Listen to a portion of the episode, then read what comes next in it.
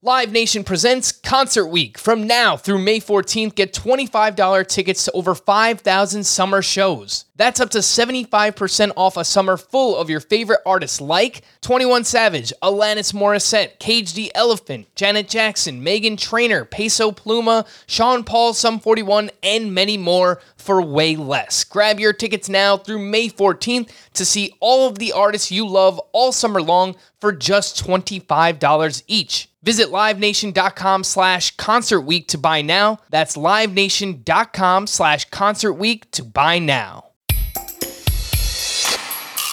Domingo Santana, ooh, I wanna have ya. Tanaka's Fakakta, Jag like Michael Waka, Polanco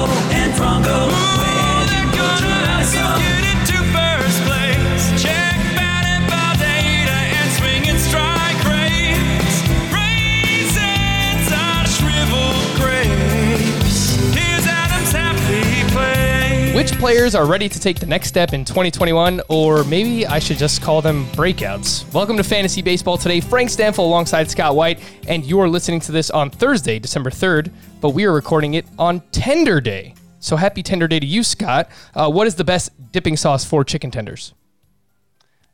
None at all. A, a properly cooked chicken tender, properly seasoned and cooked, should not need dipping sauce.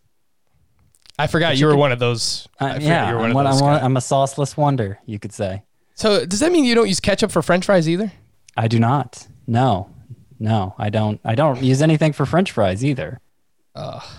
If it's done right, Frank, it doesn't need it. Okay, sauce is to mask a flaw. No, no, no. That's what that's what it exists for. It's to add value. All right, so Tender Day is not going how I thought it was going to go, but it is also the return of Ellen Adair Day. You may remember from last off season, uh, we had her on. We, I mean Adam Aizer, Scott, and Chris, and she's an actor in The Sinner, Homelands, and Billions. Billions, I believe Yes. that. Yes, That's correct the name of the show. co-host co-host of the uh, Take Me Into the Ball Game podcast. Follow her on Twitter at Ellen underscore Adair A D A I R. What's going on, Ellen? Hey, uh, barbecue sauce is the best dipping sauce for chicken tenders, in my opinion. That's what's going on. Well, thank you, thank you for an answer. I, I prefer ranch myself, but uh, you know, honestly, Ellen, I probably have barbecue sauce pretty low on the spe- uh, on the scale. If I'm being honest, It depends on whether or not there's any seasoning to the chicken tenders. If we're talking about buffalo chicken tenders, then I believe blue cheese to be the best, but I understand the ranch people. However, if it's just a just normal chicken tender, then I think barbecue sauce, although honey mustard is also good. But also, I don't mind just a good chicken tender by itself, also. There you go. There you go. Pleasing everybody right now. I like I that. mean, chicken tenders are just the best. So they do please everybody except for the vegans. Look, Yeah. if if you get your garden variety like stadium, you know, concession stand generic chicken tender that pretty much has no taste at all, then of course you need dipping sauce. But like I'm thinking of like, you know, really high end like, I don't know, Chick-fil-A, like Publix. Have you ever had Publix chicken tenders? You guys probably don't even know what I'm talking about when I say What? Publix. That's but like a supermarket, isn't it? It is. Their chicken tenders are amazing though. Okay. And it's I've just never met a like chicken they're- tender they have this like like. really faint spiciness to them. I don't know. It might just be pepper doing it. I, I don't know exactly. I don't know. I don't know. All right. But I could just I could just devour those hot, cold, uh, without sauce. I mean, they're just they're just delicious. They're delicious. Alrighty, so agree to disagree on the chicken tenders. Uh, I would like to apologize first and foremost to Ellen. I messed up one of the shows that you're on. Uh, I am a bad host because I haven't actually watched the shows that you've been on, but I promise I will. I will at some point. So it's on the bucket list. Watch shows that Ellen has been on for sure. But I went back and listened to the podcast that you did with these guys last year, and I remember you got you talked about an actor thing where you called Scott out for saying the word didn't. Didn't. Yes, the way that he says it. So, as Which you so dear to me. probably know, if you've listened to the podcast, you know that I, as a baseball host, cannot pronounce the word innings. I cannot pronounce Charlie Morton. I, I just don't pronounce the T. Uh, Giancarlo Stanton. There's no T in there either. And someone pointed out to me on Twitter today that I say the word barrels weird. So, uh, barrels? Does it sound weird? Not to me. I do appreciate the glottal stop for a T in pretty much any dialect, but I, I like it in an American dialect. I like when people say mitten and they don't put the T in there. So Stanton is like that when you don't put the T. Yeah. I'm Oh, for yeah. it. Yeah, and I do that for Morton. And if there's anything else that I say throughout the podcast, Ellen, that you want to call me out for, just the way I say it, or or Scott for that matter, just feel free. Feel free to do so. It's not a calling out, it's a loving observation. I agree. And that's how everybody should phrase that. Today on the show, of course, we will get to some of the non tenders, some of the players that were tendered as well. Uh, apparently, lots of Rangers and Phillies stuff. Didn't. All right, there is some Rangers news, and of course, I want to ask Ellen about the Phillies and players we expect to take the next step, break out. Uh, we also have a leftover mailbag question if we can get to that a little bit later on. Busy day of non tenders and their fantasy fallout. Eddie Rosario, David Dahl, Kyle Schwarber, Adam Duvall. Those were probably the biggest names that I saw non-tender. There's a few others, Carlos Rodon as well, and uh, some other names out there. Jose Martinez. Archie Martinez, Bradley. Archie Bradley, yes, Archie Bradley as well. So he can go somewhere and make an impact uh, in in a bullpen. But let's start off with uh, Eddie Rosario. Here was set to make 9.6 million in arbitration. Uh, he has 2.1 WAR since the start of 2019, which is the same as Robbie Grossman, Scott Kingery, and Ryan Braun. So I can't really fault the Minnesota Twins, I guess, for non-tendering Eddie Rosario. It, it does come as a bit of a surprise. Scott, is it Alex Kirilloff time in Minnesota? I think it probably is. They called him up to to he actually started a playoff game for them. Um has been like he had a bad year last we saw of him statistically, uh 2019. He was dealing with a wrist injury. The numbers weren't so great, but you look at what he did in 2018, uh, over 40 doubles, over 20 homers. He hit like Sorry, I just messed up my mic. he was great. He was great. Is the point? Scott is so excited over Alex Kirilloff, he can barely am. hold on to his microphone. I yeah. Um okay, so let me actually pull up the numbers. 348 with 20 homers, 44 doubles in a 130 game minor league season for Alex Kirilloff.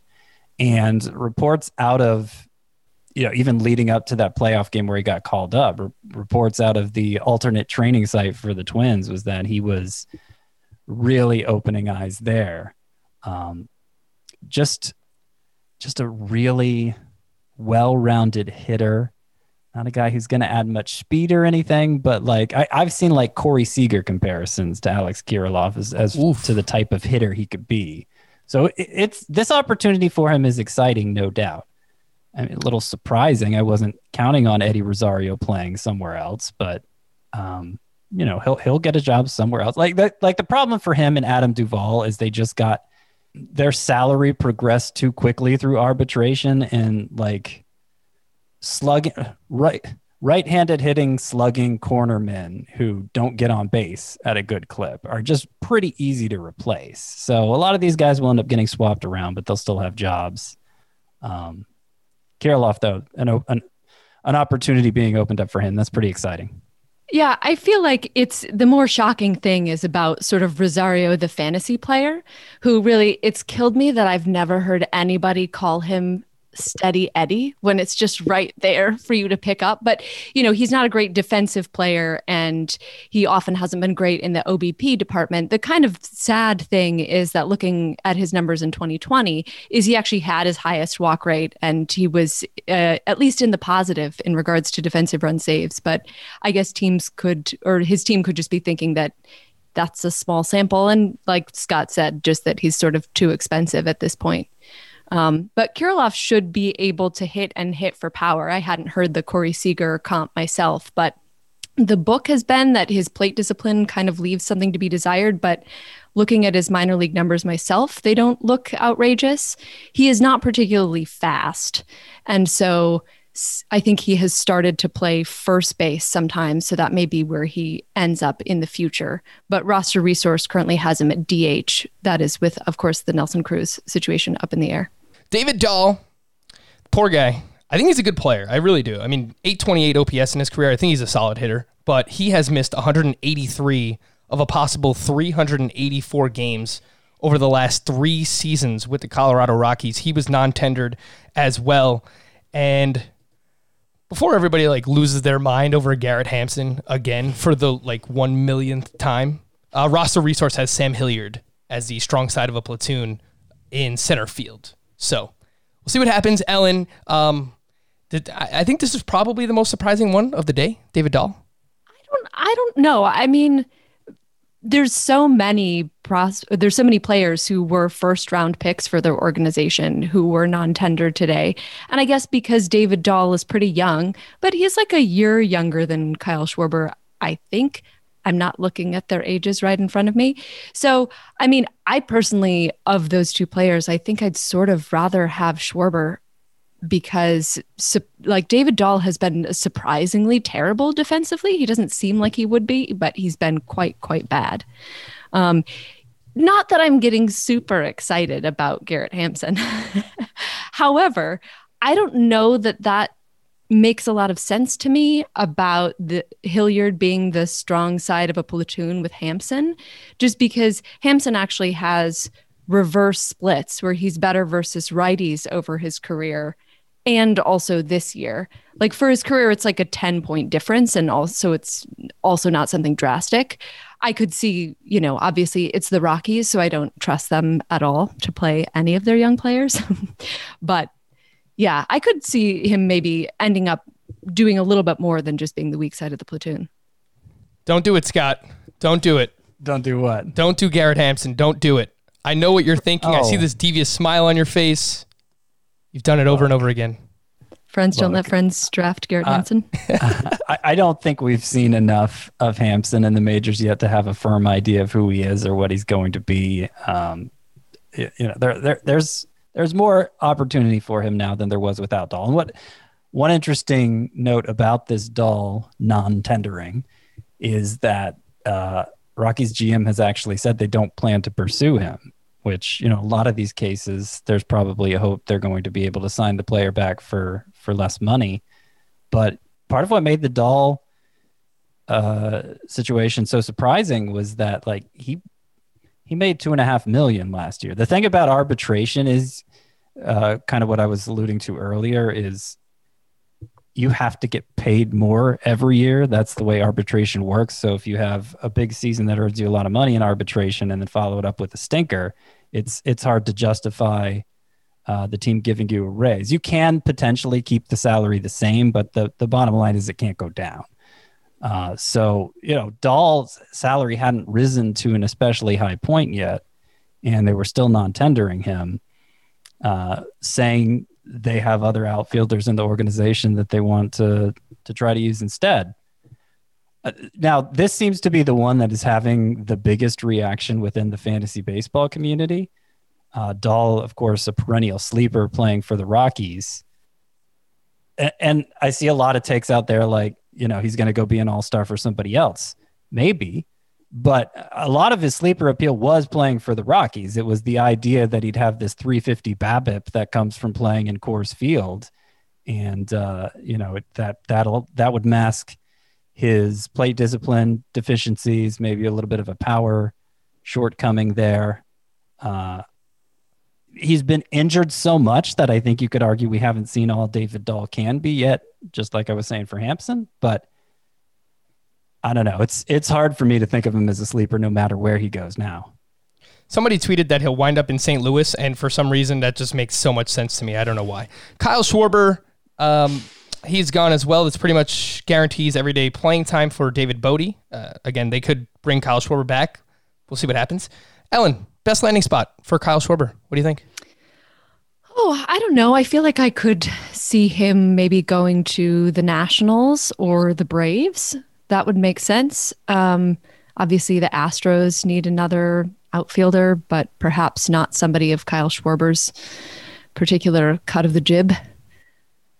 Um, Cleveland, of course, needs outfielders. Uh, you mentioned the Cardinals just now. I guess they could make sense for uh, Kyle Schwarber as well. Anywhere. Anywhere. Imagine he just be goes to anywhere. imagine he just goes to Colorado, right, and just swaps spots with David Dahl. That would that would be That- that- awesome. that's what I feel like is going to end up happening. Is a lot of these guys are just going to swap around. Like, It's going to be musical chairs. yeah, basically. like everybody could use an extra outfielder that can hit, right? Just about, just about. Uh, Scott, Adam Duvall was awesome for your Braves. Yeah. Mm-hmm. 16 home runs in 57 games, which actually equates to 45 home runs over the course of a full season, including two different three homer games this past Mm-hmm. season, which was it's just so weird in a 60 game span. Uh, I would say this probably guarant all but guarantees everyday playing time for Christian Pache. Well, if they don't bring Duvall back, or if they don't bring in a Kyle Schwarber or, or whoever else, I think Pache is probably going to play every day anyway. he was a regular in the playoffs after Duvall got hurt. He was their regular center fielder and had a home run, didn't get a lot of hits, but didn't strike out much. Like it- it definitely he seemed like just watching him play, he seemed like he was ready for a more consistent opportunity. And there's probably room for him um you know, because Mark Kakis doesn't need to be a regular part of the lineup. There's probably room for him and somebody and, and an additional outfielder both yeah. Um but it would be hard for me to say it's a guarantee at this point. I, I think it's a strong possibility. The players who were tendered, Kris Bryant, of course, there was some suspicion that he might be non tendered. He was tendered by the Chicago Cubs and also Tommy Pham by the San Diego Padres. And I just wanted to bring this up this long laundry list of surgeries that Tommy Pham has undergone in the past year or so. He underwent surgery earlier this offseason to correct a problem in his left wrist. He's now had three surgeries since mid August. First was to repair a broken hamate bone in his left hand. Second was to treat a stab wound in his lower back. Can't really blame him for that one, I guess. A- And then his, his final procedure, which was previously undisclosed, was to address the worsening of a tear in the cartilage structure on the small finger side of his left wrist. That was a mouthful. Uh, he is lifting weights apparently and running, but he has yet to resume swinging. However, Pham says his wrist feels much stronger and the grip strength is significantly significantly improved from where it was during the 2020 season. On top of all that, he's playing with a partially torn UCL and he's in a contract year. So the bionic man, Tommy Pham, who I think from a roto perspective on a team that likes to run with San Diego, I'm still interested. Call me crazy. Like I think he has 2020 potential, and if he hits near the top of the lineup, he's gonna score a ton of runs for the San Diego Padres. What do you think, Ellen? Been out on Tommy Pham at the price for the last couple of years, but I feel like this might be enough of a discount if he's going, you know, outside of the outside of the top 100 that I'd scoop him somewhere and kind of see what happens. Yeah, the early ADP is 117 uh, as the 31st outfielder off the board. So usually you'd have to spend a fifth, sixth round pick on on Pham. And now, you know, if you play in a 12 team league, you get him in ninth, 10th. It's a pretty good spot, I think. A few smaller deals. Jose Iglesias was traded to the Angels, and Corey Knebel was traded to the Dodgers. That actually happened right before we started recording here. And Scott, I have a pop quiz for you. Are you ready? oh yes Uh, which team has the most stolen bases since the start of 2019? since the start of 2019 uh, i'm going to go with the i don't know padres That Do I would get be. to guess too? Oh, yes, you can. Surely. I'm gonna guess the Royals. It is the Texas Rangers since Chris Woodward has been there. And it's not it's not particularly close and it just sounds weird, right? Yeah. yeah who's stealing those bases Yeah. i thought the royals was obvious when she said it and uh and Jayce Tingler came over from the Rangers after the 2019 season in 2020 and basically just kept up that philosophy with the Padres. So uh, the reason why I'm bringing this up is because we did have some news on Isiah Kiner-Falefa that came out earlier in the week that he will be the Rangers starting shortstop in 2021. And I think that he is sneaky for roto and head-to-head categories. Like he's not going to give you much pop. He only had three home runs, but eight steals, five caught stealing. He tried to run 13 times with the Rangers. Uh, he was on pace for 22 steals. So just remember the name, Scott. I think in a roto league as a middle infielder, everyone's looking for steals. I think Kiner-Falefa could give you 20 to 25. Yeah, I mean, he was an everyday player this year, and I feel like the only reason he really amounted to much was because he was catcher eligible, and he's obviously not going to be anymore.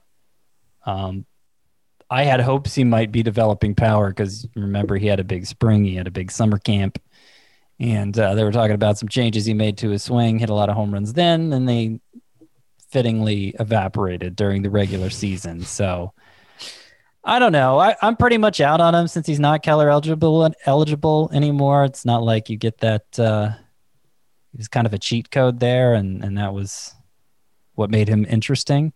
I, I feel like the more interesting note here related to this is that if he's their regular shortstop, that kind of means they're out on Elvis Andrus, right? They're they're moving on from Elvis Andrus. He's still there, he's still with them, but it doesn't sound like they want him to be part of their lineup anymore. Elvis Andrus. He gone, he gone, and he gone, and he gone. little Hawk Harrelson there for you. Uh, yeah, Elvis Andrus. It seems like he's going to be moved into a utility role, and part of that reason as well is because, according to Evan Grant of the Dallas Morning News, Nick Solak will likely win the starting job at second base if he can prove this spring that he can handle the position defensively. So I guess that kind of leaves Rougned Odor somewhere on the outside looking in as well. And mm. Ellen, I love Nick Solak, kind of like how you love David Fletcher. do love David Fletcher. yeah, I don't know. For me, the defense is the real question. And I actually feel like defense is part of this for a fantasy standpoint because he had negative five defensive runs saved at second base and minus eight in the outfield in a shortened season, um, which gives him obviously a negative war in both formats. So, I just don't know if this is going to happen for him. Um, I like as an offensive player, I do like him particularly if he can steal you those bases.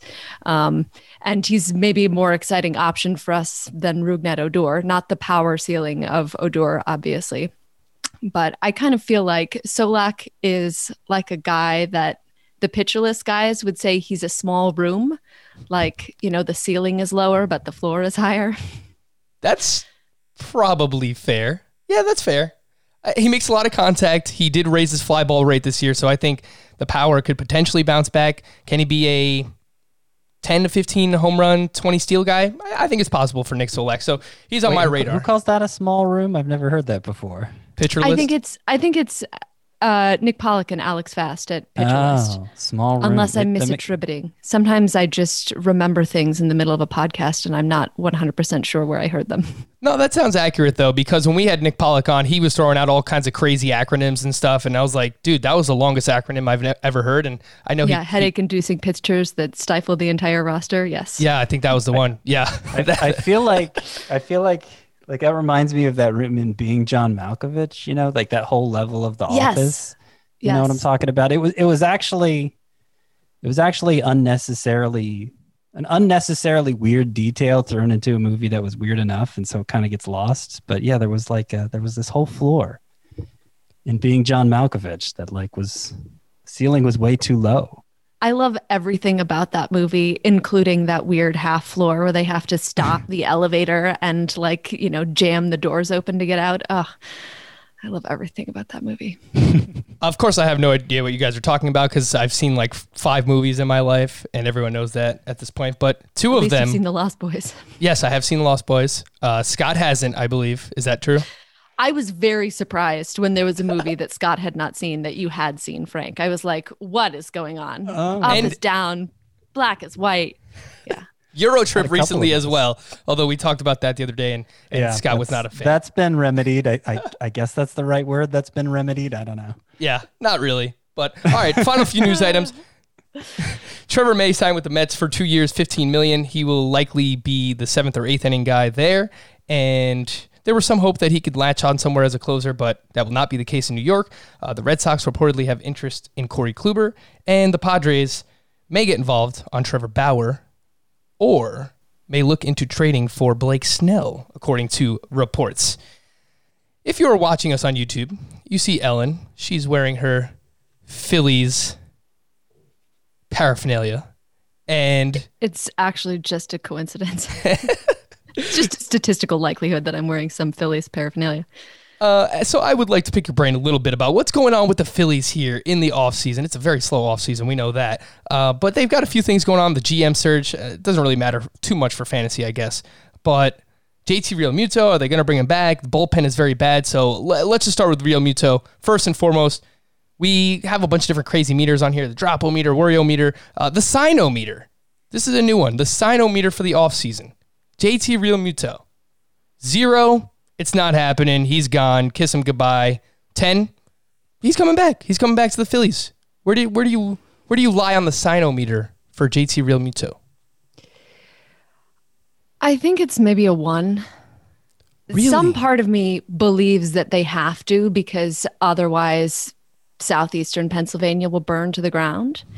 Um, but I don't know if you saw this, where there were conflicting numbers floating around about how much the Phillies lost this past year. I think it was Bill Madden had erroneously reported that they lost two billion, um, but I think I the number is actually like 145 or 168. Anyway, this all came out with John Middleton reportedly saying that it meant that they weren't signing any big free agents this season. And so maybe this is just to decrease expectations so that the Delaware Valley area isn't actually razed to the ground, but it doesn't look good. And I actually I wrote a piece this summer at the Turf Sports, um, which was a JT Realmuto Christmas Carol, which is actually still quite applicable.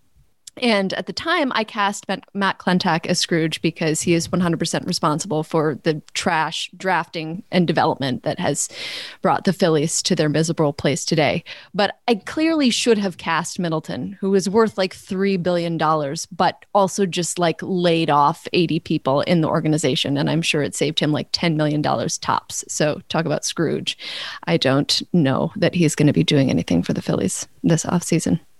Oof, man, that is uh, and especially because they gave up such a prospect in Sixto Sanchez to get him right. So you would figure they should go out and give some money to JT Realmuto. So uh, could potentially be on the move. Whether it's the Mets, I don't know. Apparently the Mets are looking at James McCann, so we shall we shall see. That also wouldn't bode well for uh, the uh, free agent predictions podcast we did, where I predicted like half of all the free agents were going to the Phillies. I think I had Springer going to the Phillies too, so it just flushed that one I, down I the had toilet. Springer going to the Rockies.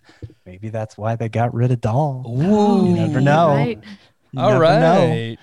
Uh, Ellen, the Phillies bullpen was historically bad in 2020. Sorry to remind you. They had a 7.06 ERA. Uh, that was the highest in the majors. Are they really going to go into uh, 2021 with Hector Neris as their closer? Oh God. I mean, I I really hope not, but I just I I have no faith in the Phillies doing anything right. Obviously, they're like they're a headless body. Uh, on the on the podcast, I'm on Joe Posnanski's podcast on the Athletic, and I said that I wouldn't trust the Phillies organization to not lose their mittens unless it was attached to their coats by uh, an elastic band. Um, so, I mean, the whole bullpen disaster in 2020 was because Middleton was unwilling to go over the luxury tax, which is pretty ridiculous after spending all that money on Harper and Realmuto and getting Gregorius. And then he just wouldn't go in just a little bit more.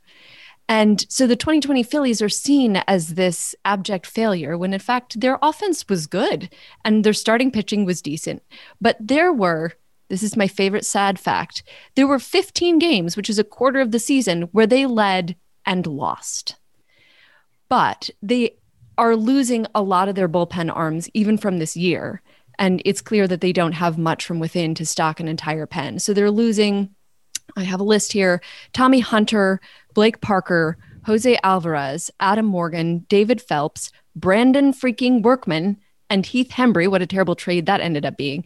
So one feels like they have to sign someone, but I feel like everybody looking at the gaping maw of the Phillies need and deciding that the Phillies are going to get Liam Hendriks I just I don't think that's happening. Like I honestly I was kind of hoping that they'd sign Trevor May because then he could close and it wouldn't be as expensive, but I'm glad at least he got more money than I thought he would. Yeah, it's probably not going to be Liam Hendriks, but he's also the premier reliever on the market. So even if they drop down to like, I don't know, Trevor Rosenthal, Mark Melancon, Kirby Yates, there there is no shortage of current former closers that are available that they might be able to get for cheap. And they probably, even if they don't want to spend, they probably should for at least one of these guys because I don't think Hector Neris is the answer. The last thing I wanted to ask you is regarding Zack Wheeler. I mentioned I've already done three drafts Ellen, and I have Zack Wheeler on two of them. So should I feel good about that? He's my SP3 in both of them. I think you should feel pretty great about that myself. I mean, obviously, there's a little bit of a mystery box element to the Phillies pitchers because we have a new pitching coach for the fourth time in four years. It's sort of like the defense against the dark arts teacher in Harry Potter. That's another sick Harry Potter reference for you because I'm so cool.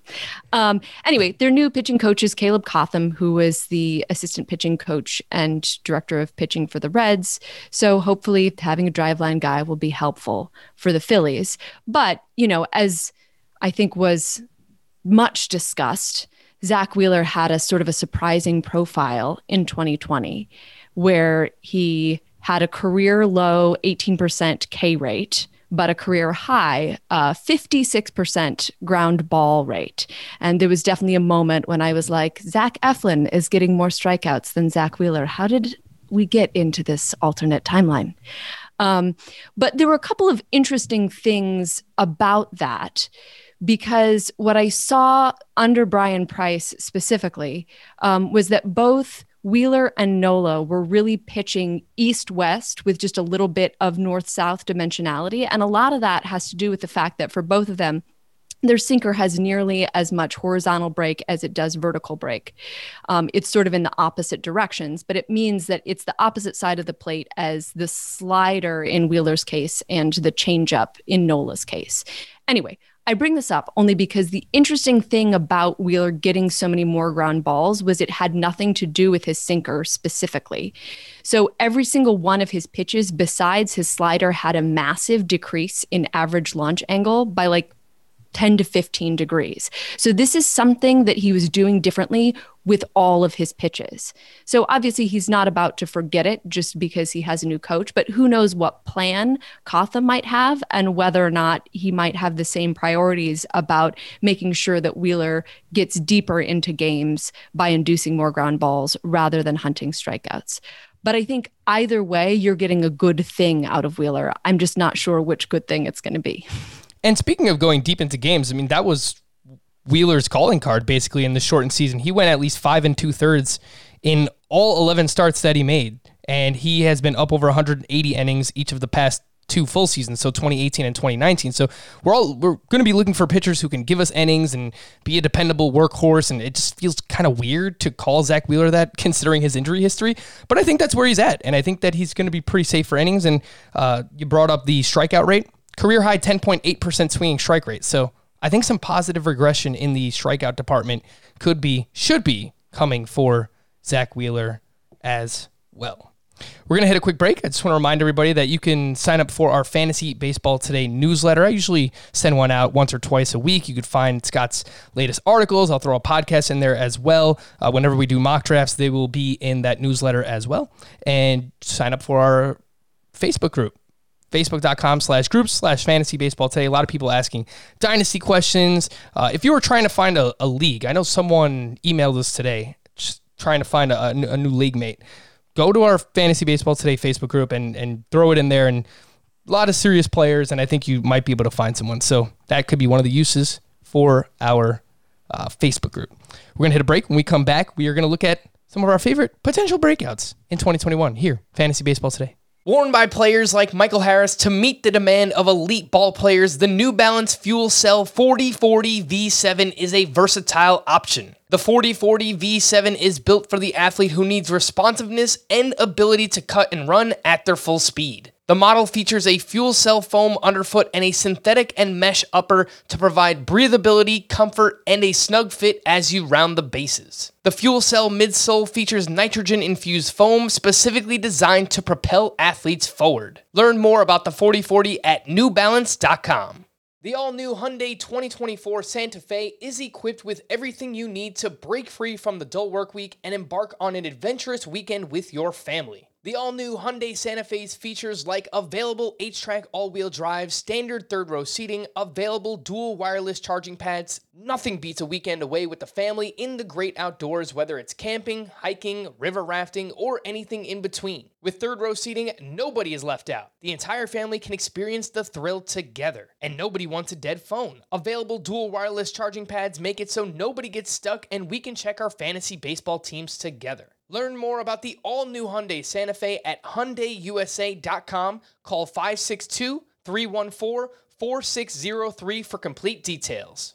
So, true story. Uh, Ellen emailed us about 10 minutes before we were about to start, and she said, Frank, you chose the same two hitters that I was going to choose for this exercise, which is just, what are the chances? Because, like, I'm, I don't know the math of like all the players in, in Major League Baseball and the breakdown of hitters versus pitchers. There are a lot of players in baseball. There are a lot of hitters in baseball. The fact that I threw two names on this rundown and they were the same two names that Ellen wanted to talk about is just blasphemy. It is insane. What so I'm very the excited to talk about these players. Yes, me too. You are you are Especially when you hear what the players are. uh, you you are welcome back at any point, Ellen. Uh, the fact that we share this, we are simpatico. Uh, so, would- so would you like to start? You- I feel like you should just choose whichever Yes. one because it's. I love both of these players. Well, I'm going to pick Rowdy Tellez. And I thought when I emailed you and I was like, let me take Rowdy and you can have the other guy that we'll hear about later.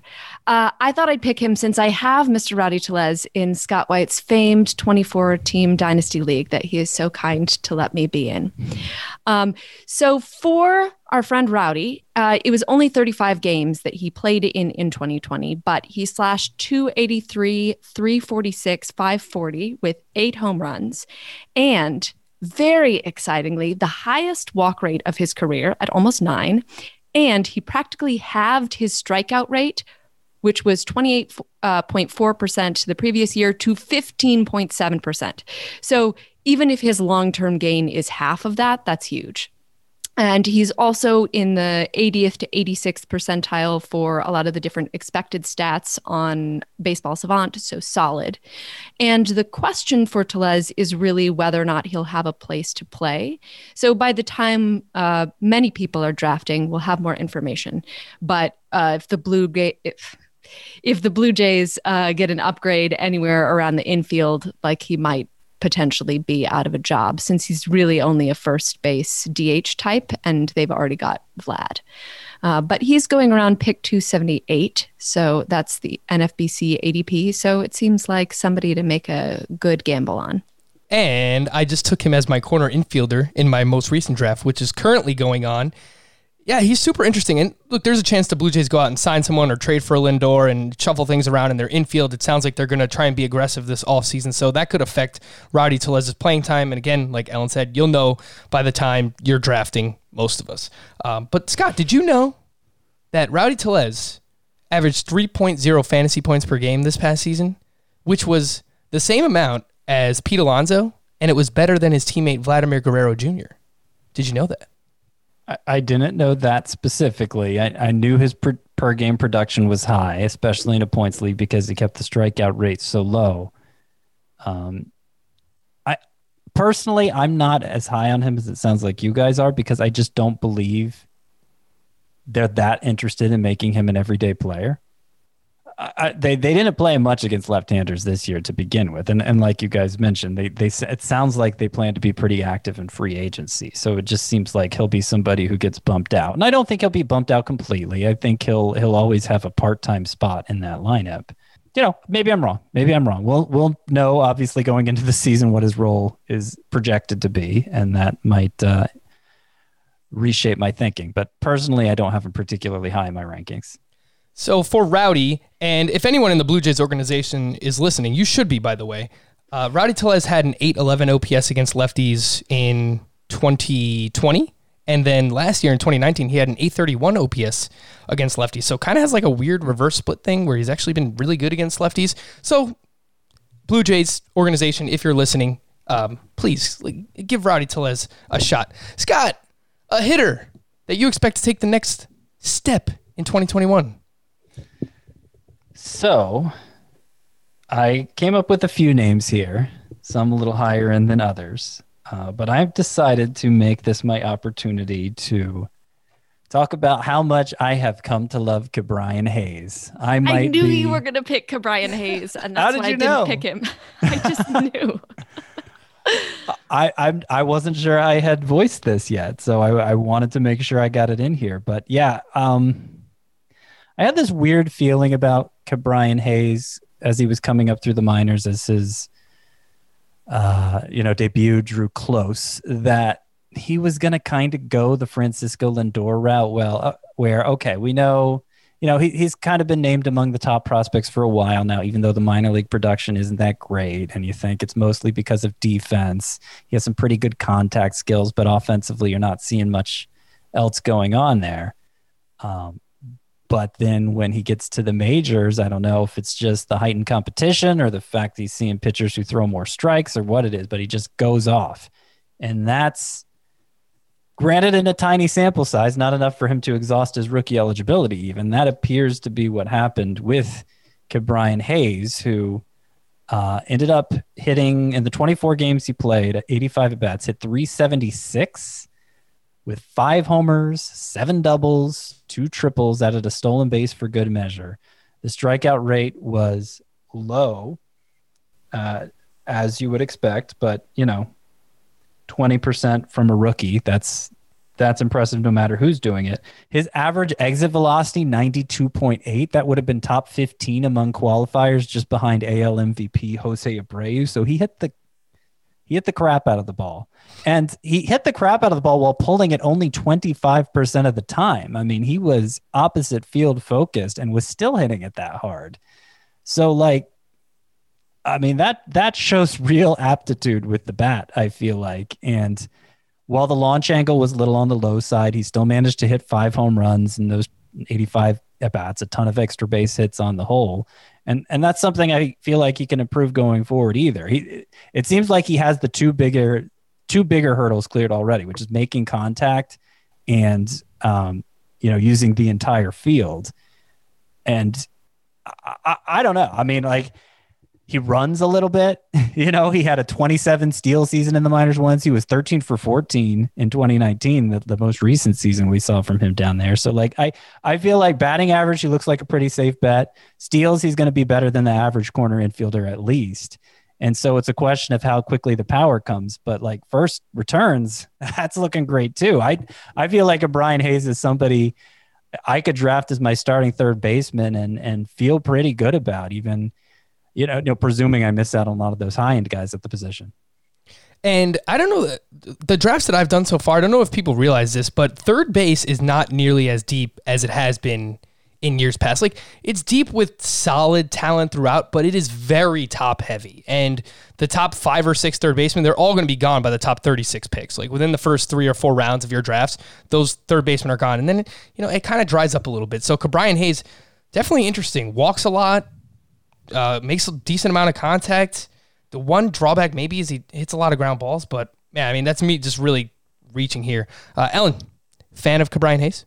Yes, absolutely, I am. And, you know, I know, Scott, that you're a fan of Ke'Bryan Hayes, but also uh, Shelly Ver- Verougstraete is a great fan of Ke'Bryan Hayes. And uh, on a podcast that I love, a Phillies podcast called uh, Hittin' Season, it's the Good Phight podcast. John Stolnis was talking about the fact that Ke'Bryan Hayes actually had a higher war than any of the uh, NL Rookie of the Year candidates, despite Yeah. the fact that he only played in half of the games. I mean, some of that has to do with the fact that Alec Bohm had kind of negative war for defense, whereas Hayes still had positive war. So you're not exactly getting quite that difference between Bohm and Hayes as fantasy players. But nevertheless, he's really exciting. I think it's worth mentioning that he did have a 450 BABIP uh, this year, and so he may not hit 376, but his expected batting average was 300, which like you'd still take that and his Yeah. exit velocity and uh, Scott mentioned, and his hard hit rate was 55%. So just woo. Um, and something specifically that Shelley had mentioned in her article uh, on Pitcher List was that his swing percentage is about average, but his zone contact rate is about 10 percentage points higher than average at 93.2%, which means that he just kills anything that's put into the zone. Uh, and he also has a really excellent swinging strike rate at like seven or 8%. So I'm very excited about him. Lots to like with Ke'Bryan Hayes. And without further ado, the other player that Ellen and I decided was going to break out in 2021 together, apparently, was Dylan Carlson. And look, the thing is, you're not going to get him cheap because a lot of people like him. I believe he's going inside the top 130 right now in ADP. So uh, a lot of people are expecting the breakout, but he failed. He came up last year. He probably, you know, it's his first time around the majors and he didn't succeed at first and he got sent back to their alternate site. But when he came back, super small sample size. But hey, I mean, everything we're doing nowadays is with small sample sizes. Dylan Carlson's final 12 games 278 batting average, 936 OPS, two homers, four doubles, one triple, a 32% line drive rate, and a 92.9 mile per hour average exit velocity. And then he went on to the postseason, performed well there, had a couple of hits, he had a couple of walks, he stole a base in the postseason as well, and that's the biggest stage against the best pitchers. So I was impressed by the fact that he was able to bounce back all within his rookie season. Ellen, what are some of the reasons why you like Dylan Carlson for next year? Yeah, it's a lot of the reasons that you mentioned, and I think it's partly thinking that some some foolish people, but of course, obviously not very many, considering that you know he's going uh, on to NFBC at pick 138, might just be misled by his full season in quotes uh, stat line of 200.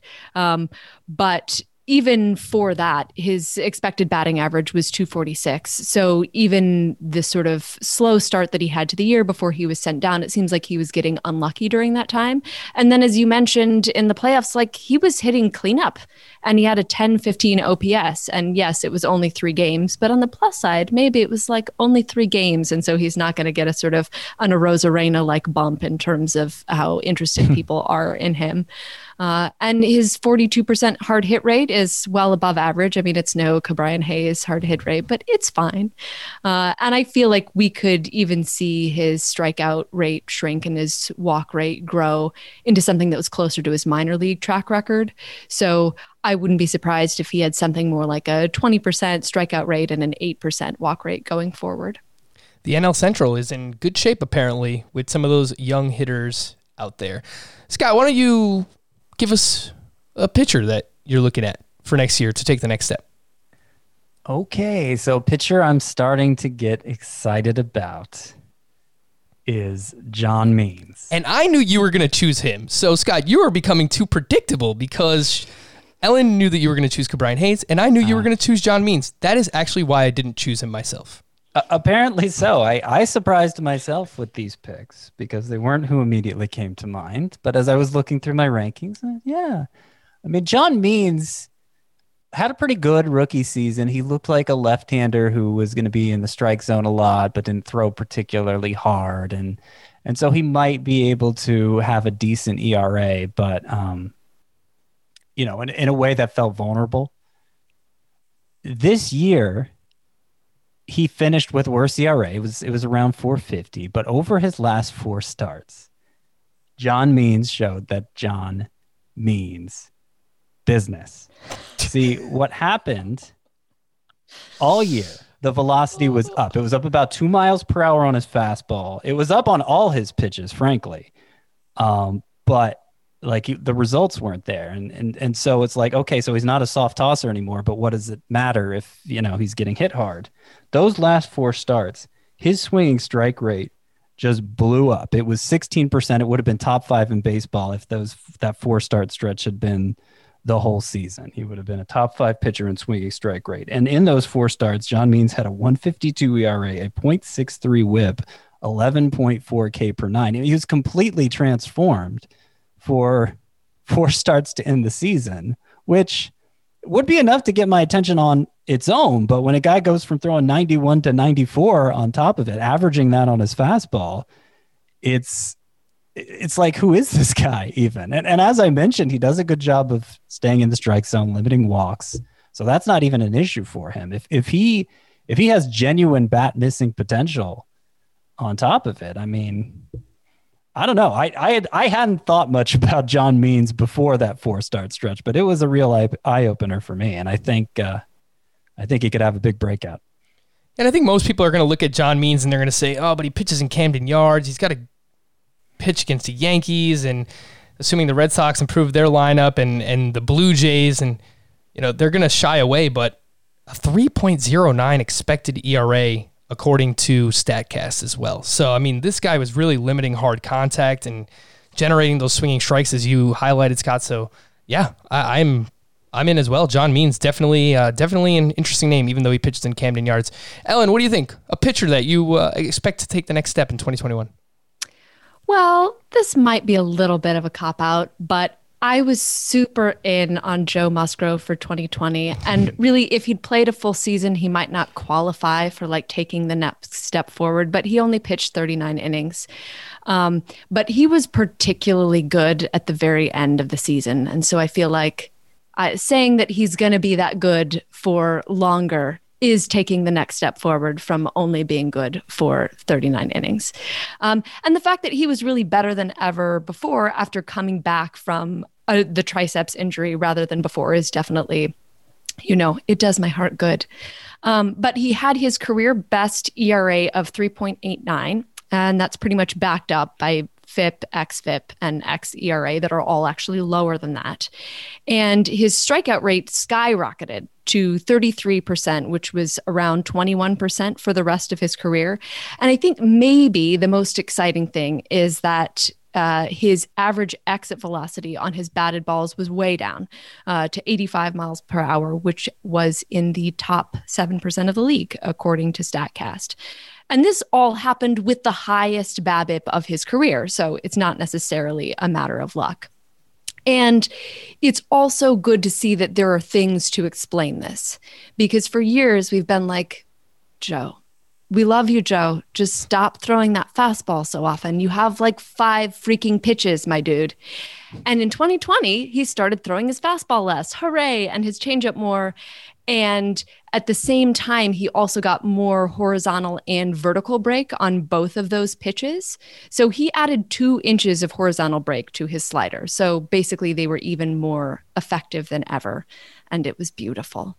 Um, he's going at pick 151 on NFBC. So again, this is not like a super late person, but I would be not at all surprised to see him kind of make a leap into being a top 100 pitcher this next year. Now, Ellen, I have to ask you: Are you trolling me right now? No. Did you pick Joe Musgrove? No, no. I thought about it, but I have basically thought become synonymous with Joe Musgrove because I have drafted him for each of uh, every year that he's just been part of baseball. Just I've picked him up. I've touted him as a sleeper every single year. And I'm just like, the year that I don't draft Joe Musgrove is the year that he's going to win the Cy Young. I swear, like the stuff is there. Absolutely. And I've been like just banging the table for years now. Like just throw the fastball less. Final five starts, only use the fastball 39% of the time, slider 25%, curveball 22%, swinging strike rate 16%, uh, K per nine 13.6, walks per nine 1.8. The guy has all the talent in the world. I don't know if he needs a change of scenery or what it is, but Joe Musgrove has talent. Stop me if you've heard that before.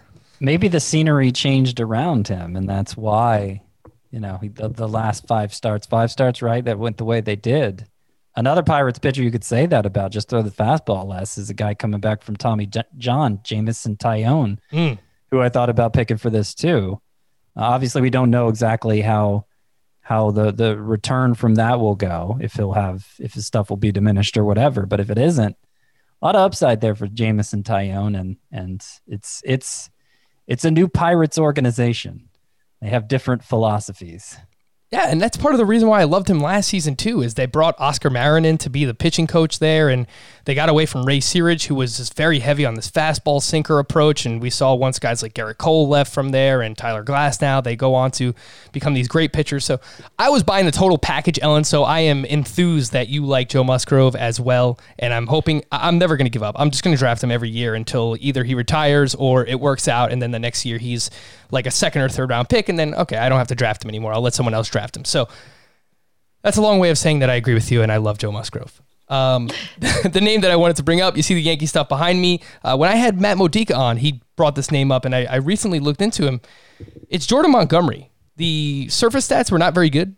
Actually, they were quite bad for Jordan Montgomery. 5.11 ERA, 1.30 WHIP, a 3.65 xFIP, 9.6 K per nine, 1.8 walks per nine, and his K minus walk percentage was 19.7%.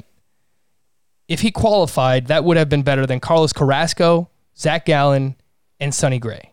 So I think there's something there with Jordan Montgomery. Uh, the chase rate was a career high. The swinging strike rate was a career high. He saw increased velocity coming back from Tommy John surgery, 92.5 miles per hour on the fastball. Changed the pitch mix up a little bit. So remember the name. I think in that John Means mold, late round sleeper, flyer, Jordan Montgomery uh, joining John Means.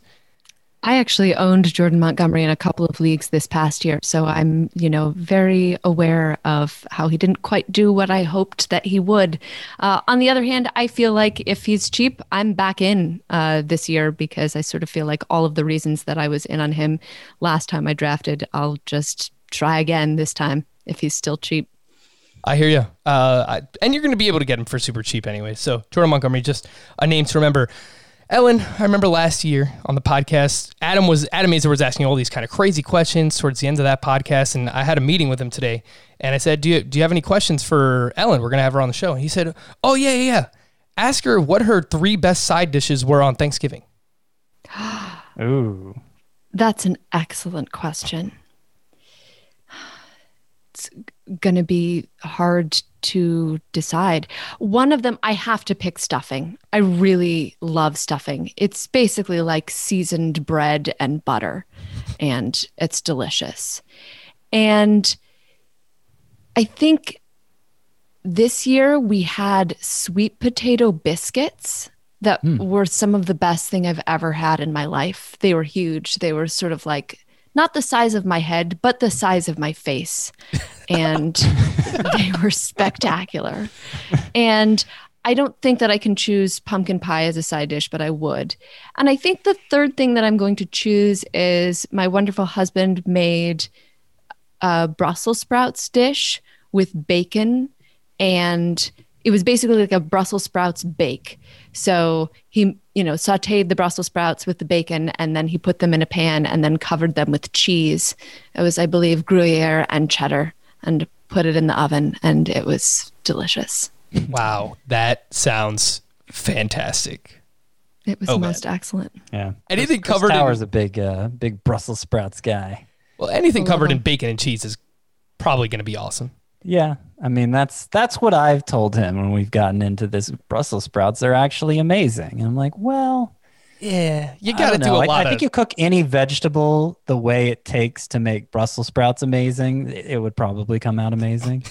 that's fair. I actually, I'm sort of chicken tenders about Brussels sprouts. Like, I hmm. just like roasted Brussels sprouts with nothing.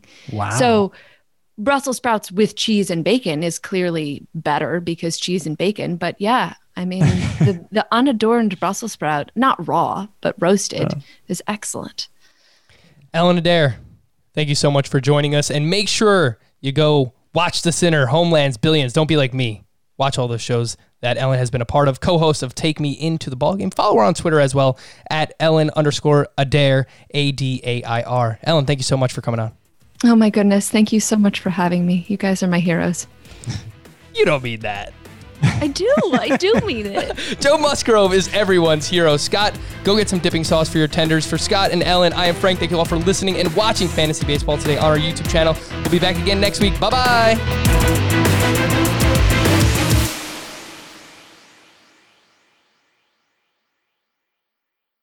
Homes.com knows that when it comes to home shopping, it's never just about the house or condo, it's about the home. And what makes a home is more than just the house or property, it's the location and neighborhood. Homes.com offers in depth neighborhood guides with detailed video overviews, comprehensive narratives, and unbiased information from a multitude of sources. You thought we go in depth with player analysis on fantasy baseball today? You haven't seen anything yet. Each listing features comprehensive information about the neighborhood, complete with a video guide. If you have kids, it's also schools, nearby parks, and transportation options. When looking at local schools, they offer test scores, state rankings, and student to teacher ratio. They even have an agent directory with the sales history of each agent. That's why Homes.com goes above and beyond to bring home shoppers the in depth information they need to find the right home. So when it comes to finding a home, not just a house, this is everything you need to know all in one place. Homes.com.